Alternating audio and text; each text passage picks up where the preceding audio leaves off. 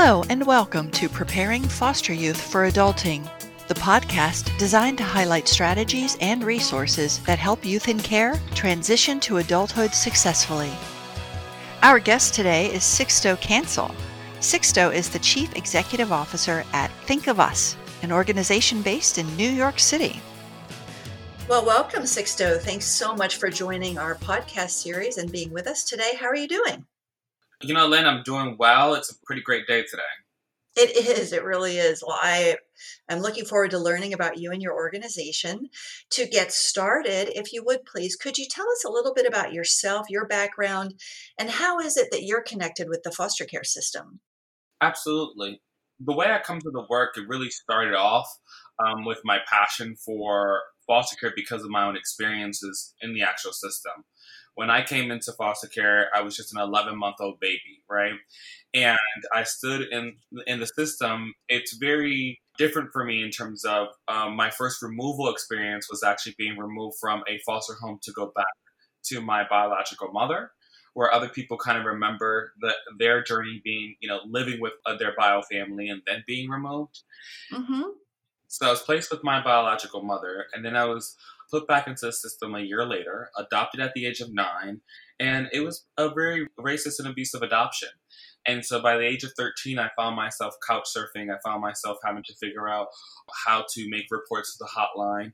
And it took me having to really journal, gather evidence, tape a tape recorder to my chest multiple times to really just get the evidence for the courts and for um, the social workers I was dealing with to be able to get back into foster care and that was at 15. So it took me two years. Once I was foster care for, for a while there, I, I, then you know ended up graduating high school. But on that journey of high school is when I actually got to be part of the youth board. And Lynn, let me tell you, this was the moment where I started to really find myself and my voice and really being able to advocate for the things that were just wrong.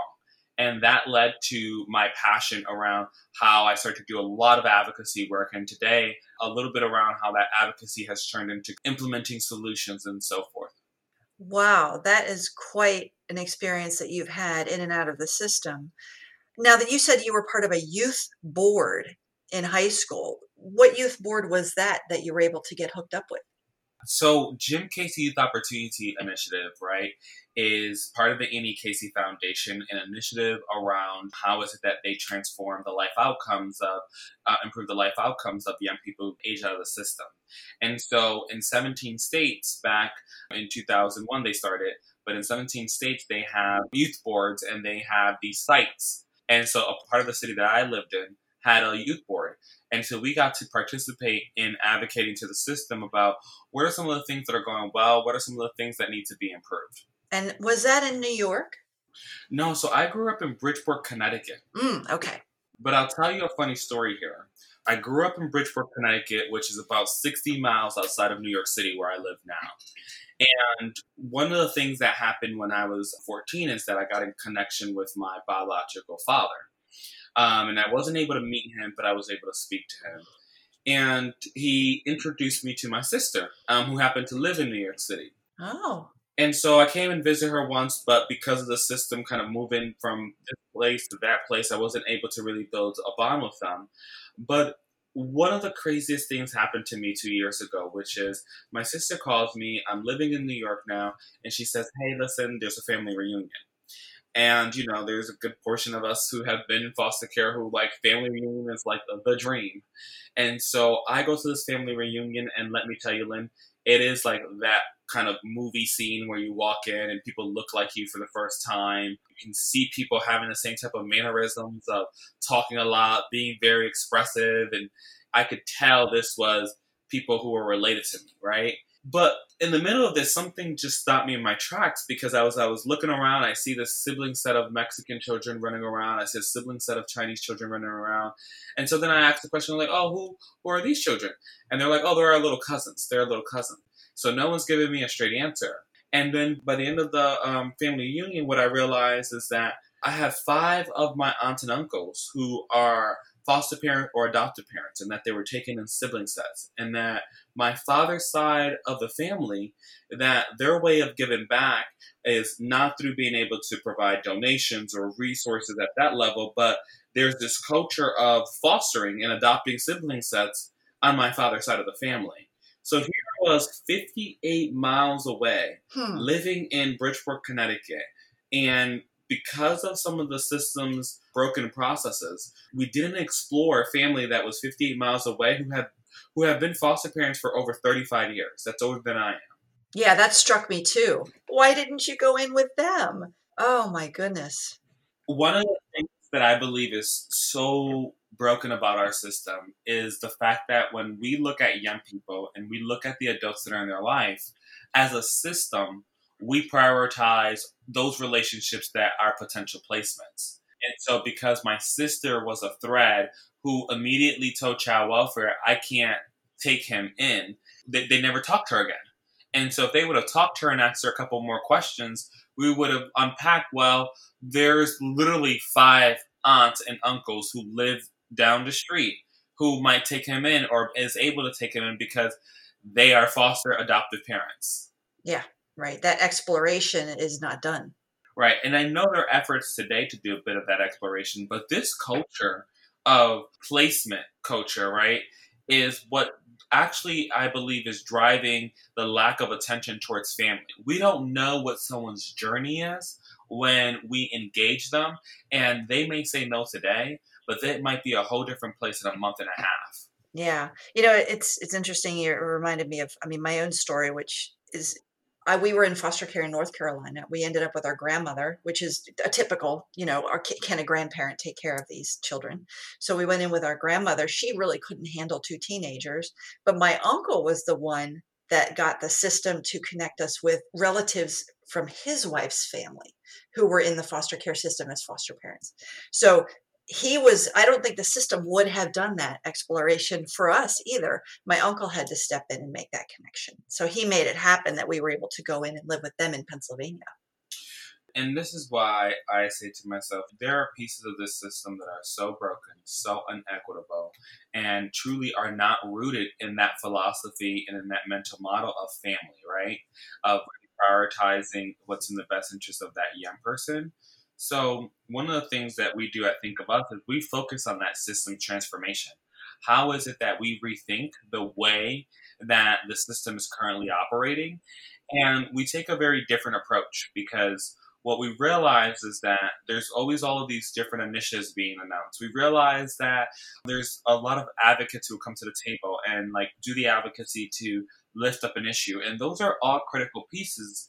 And where we saw a gap was what's the way that you pull everyone together? The people with the lived experience, the people who are working in the system, the frontline staff, the bio parents, the foster parents, and how do you actually co-create some of those solutions so that that way you can be able to have the outcome you want? So, for example, during this pandemic, there was one county that we are, were working with, and they were very bothered because they were placing young people who were COVID positive or COVID exposed in a hospital because there wasn't a placement. Not because they were that sick, but because they literally did not have a place. And it was lockdown, right? Like you couldn't leave your room because of COVID. So imagine your first experience is that you are coming into the foster care system because you've been neglected or you've been abused or you or your parents are not able to take care of you. And your first experience is spending about a month and a half in a you know small hospital room until the system can find a place. So this county reached out to us and they said look you know this is what's going on for us and we're spending $3000 a day and you know it's a lot of money. We don't it's a lot of trauma that's happening to our young people so instead of us launching kind of the advocacy traditional campaign of like we used to do and, think of us as I like to say 1.0, what we did was we said, how about we design an alternative? So what we were able to do was say, okay, let's find some Airbnb apartments. We found the Airbnb apartments. Then we designed an experience with young people, with people who've been COVID positive, and with staff. We were able to design from how the young person gets picked up gets dropped off at this very nice Airbnb that has the right floor plan, that it's long enough to have the kitchen and dining room connected so that a young person can sit on one end and not have to stay in their room, but yet staff can still be in that kitchen area and there's some type of human interaction. It's now working. We had this 12 year old come in because grandma had died due to COVID. And then mom kidnapped a young girl, right? And then she finally turned herself in. And so that 12 year old comes in, and it's her first time coming into foster care. And she went to the Airbnb quarantine program that we developed here. And while she was there, one of the things that we were so insistent on was the importance of being connected, even in this moment, to the human beings you have, right? So people leave foster care with less relationships than they enter in sometimes. And so we were like, hey, let's make sure there's a laptop. Let's make sure there's a phone. Let's make sure that there's this ability for a young person to be in constant communication with the adults who and families and friends that they have beforehand. So, long story short, this young person is in, in, in this Airbnb for a couple of weeks and they're looking for placement. And while she's here, she's been talking to Uncle. And so now she's actually placed with Uncle. And I think that when we work in these systems, we are so gun ho about the placement and we ask people in the beginning can you take in your niece? Can you take in your grandchild? Can you take in this young person? That the immediate reaction might be no because grandma just died mom is having now a police case involved and abducted. It's a lot to handle but those couple of weeks and this just one practice change of allowing this young person to be in communication with the people in her life without having to actually get a court order to approve the names that young person should be talking to allowed for this very special connection to be formed. And now that young person is with their actual family member. Right. Oh, that's good. I'm glad to hear that. I really am. I'd like to come back around to that Airbnb program that you pulled together a little bit later. But I'd like to ask let's take the conversation over to the work of helping young people, foster youth, prepare for independence and aging out of the system. What is the mission of Think of Us, and how is it that you support young people when they're at that stage in life? So, our mission is to transform the life outcomes of young people. And the way that we do that is by transforming the system itself, right? By leveraging technology, leveraging the lived experience of folks working in it and folks experiencing the problem, and leveraging design. And so, what this has looked like for us is looking at what are the structural things that keep the problem in place? What are the ways that the kind of stories that are driving behavior? If you believe that young people have to earn the best case management or that young people should simply pull themselves up by the bootstrap and that is kind of how you approach the work, you're going to get one type of result. If you believe like, hey, we should do everything for a young person and do everything that we can possibly do for them, and that's going to give you another type of result. And I'm giving you the extremes here because sometimes that's how these different systems have operated with certain mental models. But there's other opportunities here where we look at the different ways that we approach the work by saying, okay, what are the experiences that young people need in order to develop certain skill sets and mindsets? How does the system actually structure that and provide that to them? What is the healing that needs to be happening during this time that young people need to go through? Because during adolescence, it is our time to actually develop some of these skills, right? So while many people expect us to say, okay, you need to follow through, you need to check off your checklist, you need to do all of these things. We have to remember that adolescents are actually wired to be learning that type of skill during their during that 14 and up age.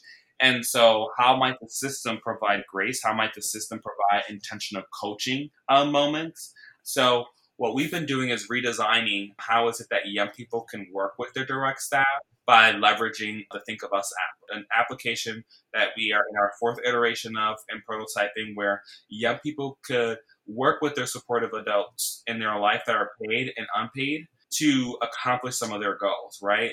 The thing that makes us different is that we're looking at how the staff is approaching the situation. Instead of the staff writing the goals first, and doing their risk assessment first, we're allowing young people to actually say, here's what I need and want, here's what I see in my life that I think I need, and then here are the goals that I have right now. So allowing youth to be at the center of their actual transition out of the system. And how is it that they use an app for that process? Of course, there are a lot of programs where adults are assisting young people with this, but what does the app do specifically that's unique? You know, I always say this that I'm the tech person who's going to tell you that the tech is not the actual change agent. And the tech is the last thing, it's the least important thing, but it's the engagement hook. It's the thing that also helps the young person solidify some of their thoughts. So, when a young person logs into our platform, they're able to see a list of goals that might be relevant to them. And then they're able to click on the goals that they feel like they can commit to, that they feel ready to commit to. And then those goals get communicated to the people in their life. So instead of having a social worker pick one goal, and then you're in an education program and they pick another goal, and then you're in an employment program and they pick another goal, imagine having one set of goals, one set of things that you want to work on and then everybody else knows that and then everybody else works on that with you right now the way it works is that because things are paper based to no fault of anyone but this is the system that we inherited the way that the system is designed you have a risk assessment you have these assessments done and then goals are determined on that.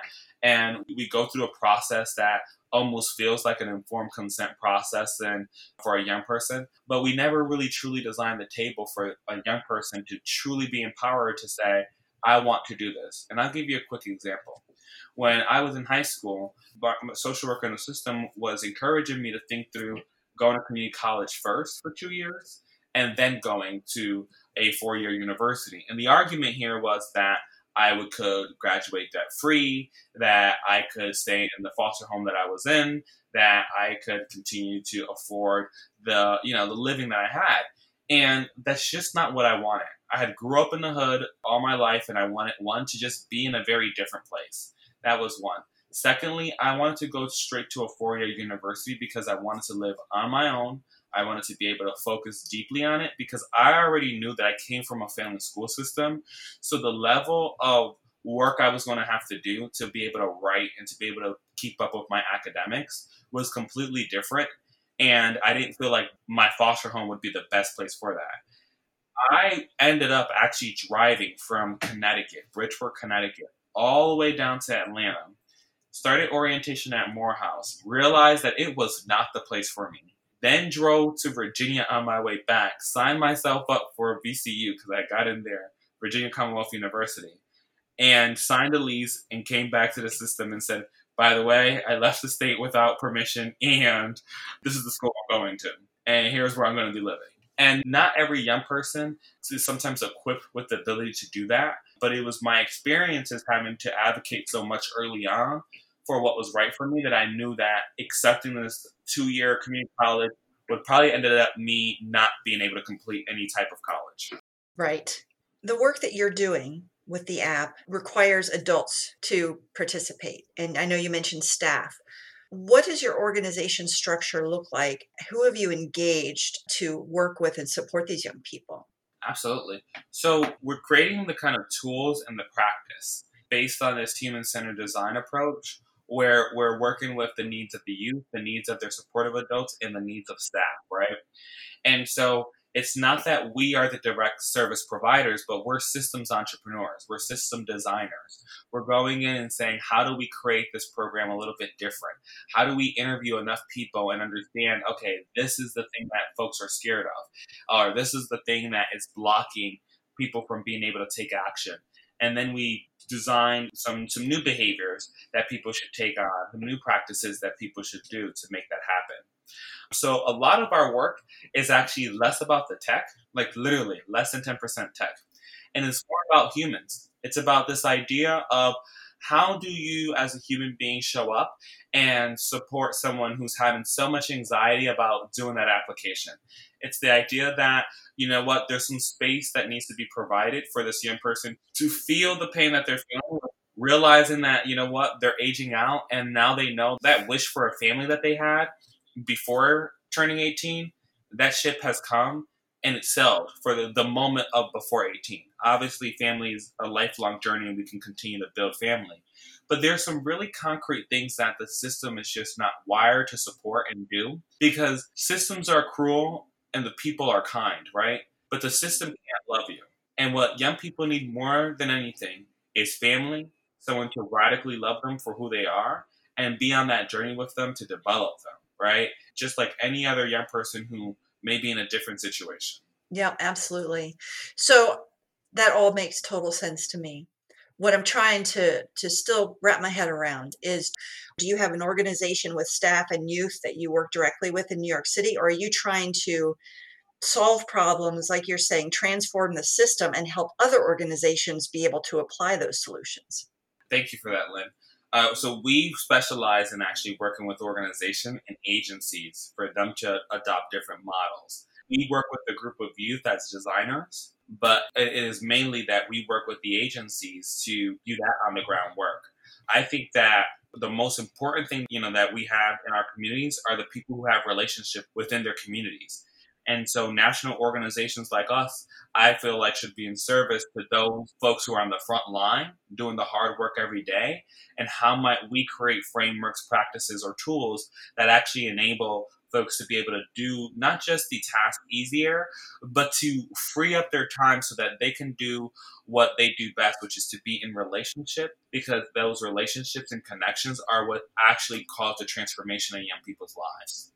And how long has Think of Us been in existence?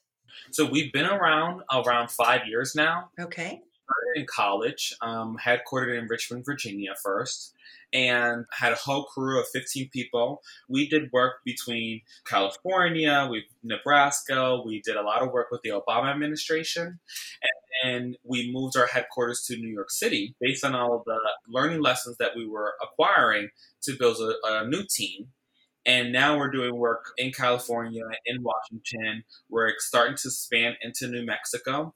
And we're doing work with the Trump administration now, too. Wonderful. So you partner with other agencies and organizations. Absolutely. And can any organization contact you and say, hey, we'd love to partner with you? Or is it really a, a partnership that you are expanding as you are able? We definitely partner with folks who come to us. We do our deepest work in certain parts of the country um, where we're doing the full fledged initiatives to transform a system. But we do have different kind of innovation partners where we're testing out this idea of the Airbnb program that is a new way of approaching quarantine. Or the idea right now that we're testing in some other spots is this idea of having a peer navigator. Someone who has had the lived experience in foster care and right now, as the pandemic hits, people need support achieving their basic needs. So sometimes the barrier is literally the anxiety to fill out the application that's 20 pages long. So literally, we found that having a young person that we hire and train and have them get on the phone with another young person who's in need to do an application for housing, for their food stamps, and just write as they speak has been very supportive to them. We typically don't do as much direct service, but in this pandemic, part of our COVID response has been to support folks in that medium. Right, right, sure. Well, you know, the Airbnb program that you've pulled together, very creative. I love it. And I want to hear more about it. But I did want to just say that it's an idea that we had as well, but really geared more toward say foster youth who are in college and they don't have a place to go on breaks or over the summer, right? Is there some kind of Airbnb type of program that could be started to help young people have a place to stay if they're not allowed to stay on campus? More and more colleges are allowing that, which is fantastic. But for those that are facing, you know, living in a car, over break or over summer? Is there something like an Airbnb type of program? But also, a young person who's aging out of the system and maybe they haven't quite landed an apartment yet is there some program that could kind of fill that gap for them and i see some other applications there beyond covid I absolutely see other applications here beyond COVID. And my hope is that we would be able to continue to expand the use cases of how we might do this work at the end of the day, a lot of the conversation gets caught up in resources. And what I always like to encourage folks to first think about is what is the experience that we want our young people to have first and that they deserve? And then how do we figure out how that gets funded? And so my hope is that we would be able to successfully expand what that program might look like. Right. Oh, that would be wonderful as we're in the midst of the COVID 19 crisis, I have been asking every organization, how have you been handling and managing this crisis and helping your youth through it? Do you have youth who are participating in this Airbnb concept? And how has it been working? What kind of results have you been hearing about from that? I imagine there might be a lot of people listening who are really intrigued by this idea and wondering if it's something they could try as well. Absolutely. So, one of the things that we did in the beginning of the pandemic, in the first week of shutdowns, we hosted a federal town hall with the, the federal associate commissioner, Commissioner Jerry Milner. And we got all these responses from all over the country, all 50 states and territories, Guam, Puerto Rico, you name it, right? And we asked people what were their needs. And then we used software to categorize what their needs were. And then based on the software, it developed the questions based on strictly the like how many people how many times people mention food how many times people mention housing right? So we didn't want to have selection bias come into play. So we, we just did it based on the numbers. In that we realized that housing and food were top needs but also this need to get support on how to navigate these situations. So we started what we call the child welfare covid command center which is a set of playbooks this idea of how do you make decisions about going back to school. You know, if you find yourself in a situation where you're unable to afford rent, what are the six or seven different steps that you might be able to take to be able to navigate that situation? And then we put the resources in context, right? So if you're going down this part of the decision tree, you might want to hit these resources. If you're going left on this decision tree, you might want to engage these resources. Because resource list wasn't enough for us people needed that guidance of like how to leverage the combination of different resources. So that's how we were able to support. And so some of the young people have actually been able to use this content that is providing some level of coaching and rent an Airbnb. A young woman who is 18, who um, was in San Francisco State, was at the doctor's, right? And she's having these seizures. So she needed a safe place to stay. So the school shuts down she goes to family in Mexico. And when she gets there, you know, it's not even two weeks, and then the border is shutting down. And so her social worker is like, hey, you need to come back. And so she comes back, but her return back to the United States was couch surfing from friends to friend's house, sleeping on, you know, an abusive boyfriend's floor. And so, you know, we were able to help her identify a job, and we were able to help with the initial funding for an Airbnb. And now she's working during the pandemic. She's living at the Airbnb and she has what she needs. And when we were coaching her, we had to like, it was simple things like just not picking any Airbnb, right? Like when you look at the content that we produce, it's about picking a place you can work, picking a place that's near enough to food, near enough to your doctors, near enough to transportation. And so with that, she was able to pick the right place for herself and has been thriving since. So if you go to the think-of-us.org and, and click on the Command Center button on the home page, you can explore this type of content that has been helping people navigate through it. We've also done the same for agencies, helping agencies navigate some of the decisions that they have to make. Awesome. Well, that sounds like a fantastic resource. So I hope people go there and check it out. But quick question about the Airbnb. Now, these are houses or homes that people are basically renting out. Are there folks living there or is it available and not occupied when the young people would be going there? So it's been my position, and I, I feel very strongly about this, which is not to rent a room from an Airbnb for a young person. Our young people have traditionally been targeted to be sexually abused. Yeah, that would be my concern. Is you'd have to have background checks and you'd have to have training almost. Well, and then Airbnb, remember, is not a program; it's a service. Right. We're leveraging the services that are out there. Our guidance and the way we've seen this play out in a way that works and has been healthy, and thank God it things have been smooth on this end. It's been that young person rents out the entire apartment. And even I had to figure that piece out and did that because I was in LA during the beginning of the pandemic and I have some sensitive health issues. So when things were starting in the beginning of March, I said I, I knew that I had to buckle down. So I actually spent three months living in an Airbnb that I had rented out to be able to make sure that you know I kept myself safe during the outbreak when we were very unsure about what was going on.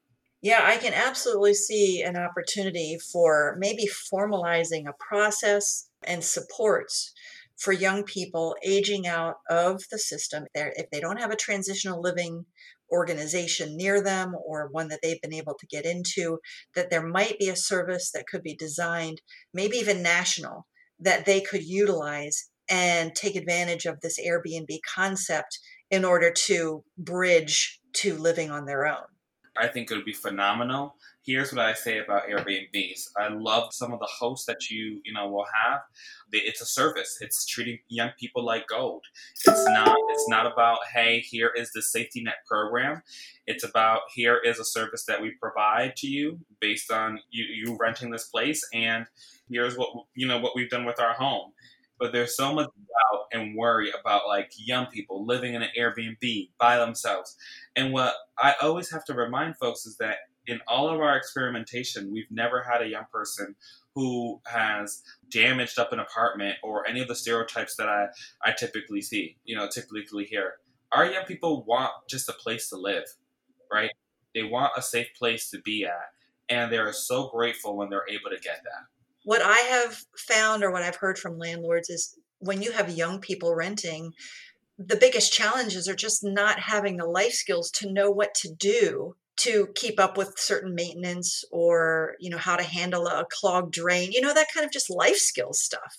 Absolutely. And that i would say is still uh, is the representation of again a system that just wasn't designed for adolescents. It was not designed for young people our systems are putting the responsibility of life skills into a program, right? When we look at the responsibilities of a foster parent in many counties and in many states, we still haven't explicitly said that you are responsible for this young person being ready for adulthood. But yet we expect that from parents, all the other parents. Yep. Yep. And I've said this to other folks in other interviews is it really a lot of it depends on how a system measures and tracks what's happening in their programming. So, right, if you're measuring and tracking, do they have a roof over their head and do they have food to eat? Check, check. All right, they don't seem to be terribly in danger. They're, they're they seem safe. Check, and don't do any more than that. Then there's no incentive or expectation to ensure that the young people have the life skills that they need to move on to adulthood. agree Agreed. So that's a bigger picture system issue of changing what you're measuring and what your expectations are. I, I, couldn't agree more. One of the things that really has bothered me more and more lately is that when we look at how programs are funded, we have put these indicators on them. But some of these indicators are actually not a representation of what is the actual outcome that we want to see. So I'm so excited about the Family First Act and its potential for prevention services. But for some counties and for some systems, they only are talking about the reduction of families coming into care. But that doesn't actually indicate that families are better off. And so for me, what I would like to encourage for folks to do is that when we look at these indicators of what we want to see for our, our young people and our families, is how do we track how we're radically supporting them? How do we make sure that it's not just about the compliance of a mandate from a court for the families or the compliance of a program for a young person, but that we're looking at them and saying, what do you need for us to radically reach this new level of healing in your life? What do you need to radically reach this new level of having different mindsets and different skill sets than when we first engage with you? When we have a person who's engaged with the system, and the system has spent hundreds of thousands of dollars supporting them, and their skill sets and their mindsets and their level of trauma is not significantly in a better place, then we have failed them, and we have failed big. Right, I agree. Well, unfortunately, I think we're coming up to uh, the close to the end of our time together. So I want to give you an opportunity. You've already mentioned the website address, but if you could share that again, if, if folks wanted to get in touch with you, Sixto, about your program, maybe about donating, if you accept donations, what's the best way for them to get in touch with you? The best way for folks to get in touch with us right now is to reach out to info at thinkof-us.org. That's info at thinkof-us.org. You can visit our website at thinkof-us.org and feel free to reach us, reach out to us on any of those mediums. Wonderful. And do you accept donations? We sure do. We accept donations, and we also um, some folks like to fund our systems transformation work, and some folks like to fund our young people directly, and we have mediums for people to do both. Fantastic. Thanks very much. Now, I think what I'd like to ask to wrap up is a new question I just started asking in the interviews. So, what is it that you love most about Think of Us? the co designing of solutions.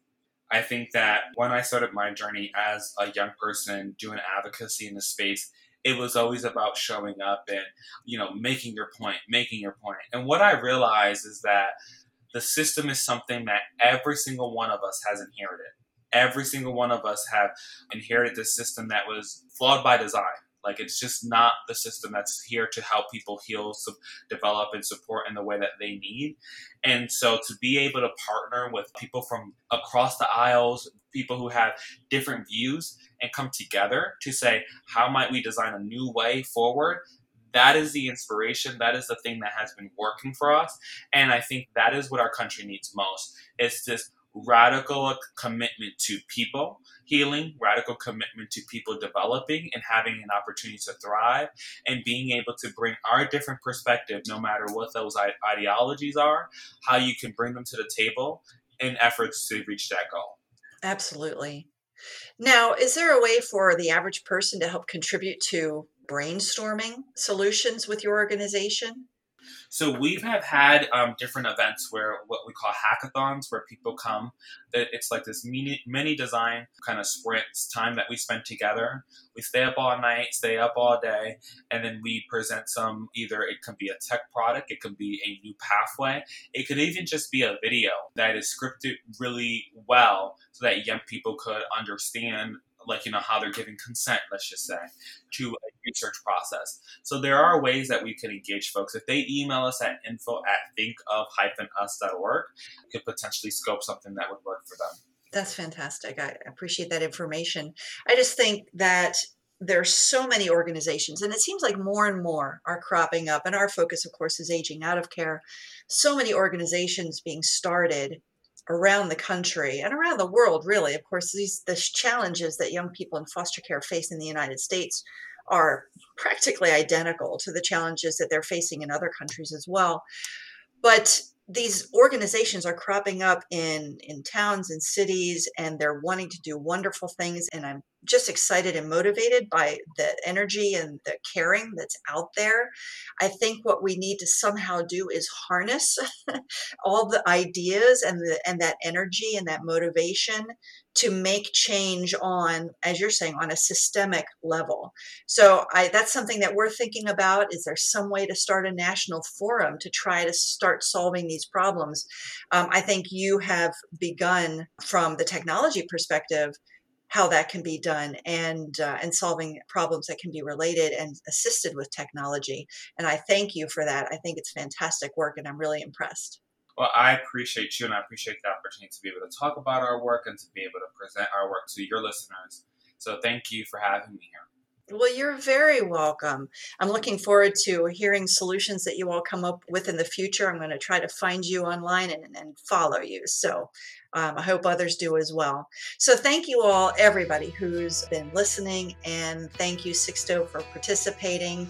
It's just been a wonderful conversation, and we'll be putting out our next podcast uh, in a couple of weeks or so. So look for that, and we'll continue to hear about other great organizations and agencies that are doing good things for foster youth, helping them transition to adulthood successfully.